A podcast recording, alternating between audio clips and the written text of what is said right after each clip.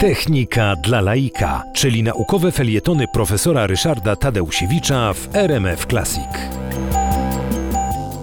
Włosi, zwłaszcza mieszkający w Stanach Zjednoczonych, y, podkreślają fakt, że był taki włoski wynalazca, nazywał się y, Antonio Meucci, y, który w 1860 roku, a więc na długo przed Belem, przypomnę, patent Bela to 1876 rok.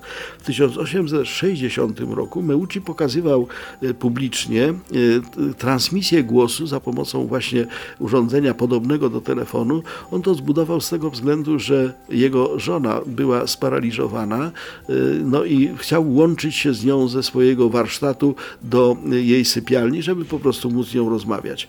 Okazało się, że y, właśnie y, ta, ten wynalazek Włocha Meucciego został całkowicie zlekceważony z jednego bardzo prozaicznego powodu. Meucci po pierwsze nie znał języka angielskiego, więc wobec tego całą tą swoją prezentację opierał na języku włoskim i na włoskojęzycznej prasie. Oczywiście miało to niewielki wpływ w Stanach Zjednoczonych, gdzie język angielski jest dominujący. Druga sprawa jest taka, że Meucci nie miał pieniędzy na to, żeby zapłacić za patent, i, a byłby wynalazcą telefonu i milionerem.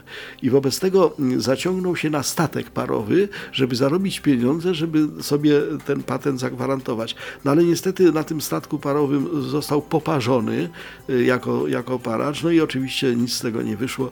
Meucci y, przegrał.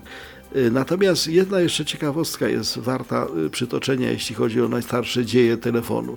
Otóż mm, y, na to, żeby mieć skuteczny telefon, niepotrzebna jest tylko słuchawka i mikrofon, ale dodatkowo centrala, która łączy ludzi, tych, którzy chcą ze sobą rozmawiać.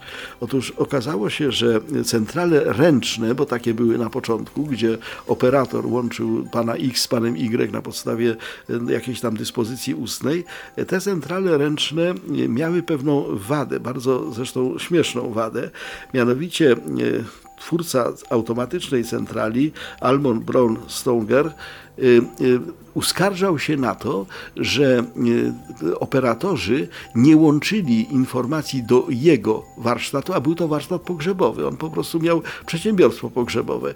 Jak ktoś umarł, no to dzwonił po przedsiębiorcę po- pogrzebowego. I konkurenci y, tego Sauberga y, po prostu przekupili telefonistki. Jak ktoś umierał, to łączyli nie do niego, tylko do, do, do, do tych właśnie jego podstępnych y, konkurentów. Okazało się, że, że tak powiem, tak go to zdenerwowało, że wymyślił metodę automatycznego łączenia i do dzisiaj, a właściwie no do niedawna, bo to były mechaniczne urządzenia, y, wybieraki i wybieraki krzyżowe i metody łączenia automatycznego wymyślone przez y, Almona Browna Stougera były wynikiem tego, że był niezadowolony, bo mu nie donoszono o nieboszczykach.